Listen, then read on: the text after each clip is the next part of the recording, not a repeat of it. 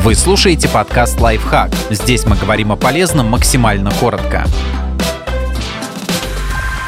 Что можно сделать в России по загранпаспорту?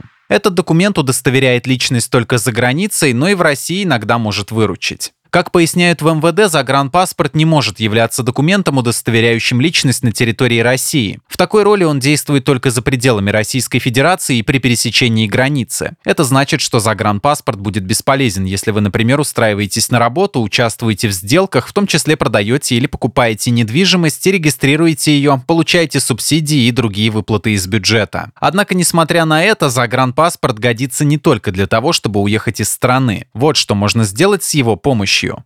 Купить билет на поезд. Загранпаспорт входит в число документов, по которым продают билеты на поезда РЖД. Это может быть полезно на случай, если вы потеряли внутрироссийский паспорт в путешествии, а вам еще предстоит делать пересадки внутри страны.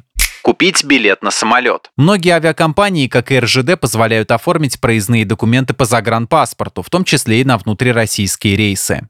Зарегистрировать ИП онлайн. Если вы регистрируетесь как индивидуальный предприниматель самостоятельно, без посредников, загранпаспорт вам не понадобится. Однако, если решите делегировать процесс кому-то, документ пригодится. Только непременно биометрический и не вместо общегражданского, а вместе с ним купить сигареты и алкоголь. Хотя заграничный паспорт и не является удостоверением личности внутри страны, он дает возможность однозначно установить возраст владельца. Так что загранпаспорт фигурирует в обоих перечнях документов, по которым можно продавать табачные изделия и алкоголь.